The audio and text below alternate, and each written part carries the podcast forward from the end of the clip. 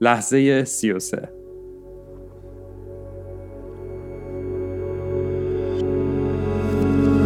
فصل یک، باب یک.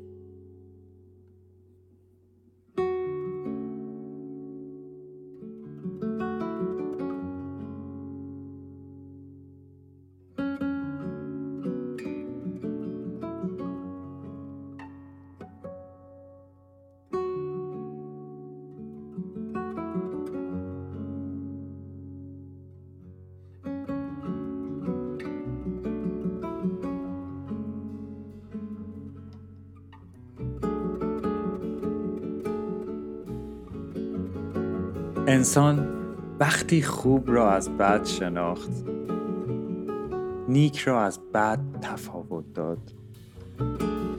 نفس بر او غالب شد. یعنی انسان فهمید که آگاهی دارد. آگاهی آگاهی رسانی کرد درباره اینکه میتونی بپرسی، بفهمی، نظر بدی، میتونی ضدیت قابل شدی و این آگاهی است.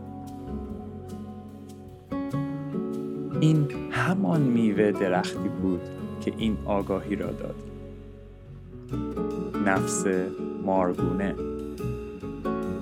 حال اگر از این آگاه میشدیم که جاودانه هستیم، که هستیم و همیشه در قدرت مطلق هستیم، چه می شود؟ برای جاودانه شدن تنها ایمان است، ایمان به آفرینش. نگو خوب یا بد، خالی شو و حقیقت رو ببین. اون وقت به جاودانگی در قدرت مطلق خواهی رسید که این قول اوست و از طریق ایمان به آن میتوان رسید. ایمان یک راه است. تأکید میکنم، ایمان یک راه است، یک جاده امن برای عبور که مقصد آن لایتناهی است. راهی زیبا، پرچالش، که به قول سعدی میگه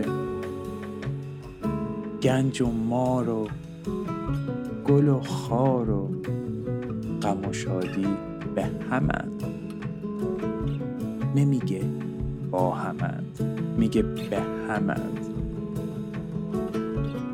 ما در این راه همه چیز را تجربه میکنیم، همه چیز را، حتی احساسات تجربه هم. پس بیایم ما خاموش باشیم و از این آفرینش لذت ببریم، مشاهده کنیم این عظمت زیبا را. نظر ندیم، چون آفرینش خود بی‌نظیره. تفسیر نکنیم، چون زندگی خود مفسره. حتی تدبیرم نکنیم، چون روزگار خود مدبره. فقط کافیه جاری باشی. جاری باش در لحظه، در هستی، با هستی باش.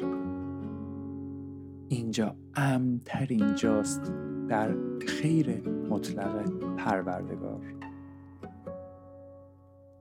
لحظه‌ای که تفکراتمان را به حقیقت آفرینش راه میدیم، متاسفانه یعنی در ایگو و ذهنمان زندگی کردیم.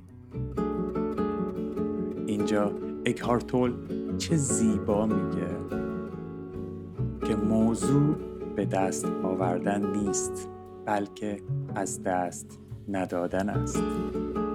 از دست ندادن لحظه حال که حقیقت محض آفرینش است که در هر لحظه رخ میده. به درونت برو، خاموش شو، بذار هیچ شوی، صامت در کلام، و ساکت در ذهن شو. بذار اون با تو سخن بگه. خود تو که در او هستی. همیشه میگم خداوندم، دوستم دارم، چون تو هستی من هستم و چون هستم میدونم که هستی. خاموش شو تا ببینی که دیگه مهم نیست چه هستی یا که هستی، مهم اینه که هستی و شکر برای وجودت.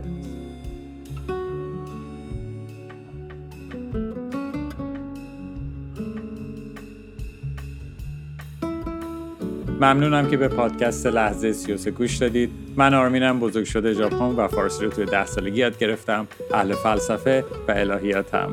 اینها تجربه، دانسته ها و هنر من بود که با شما به اشتراک گذاشتم. در باب‌های بعدی منتظرتون هستم. باید بگم که شما شنوندگان خدایی هستید. دوستتون دارم و خدا یار و نگهدارتون باشه.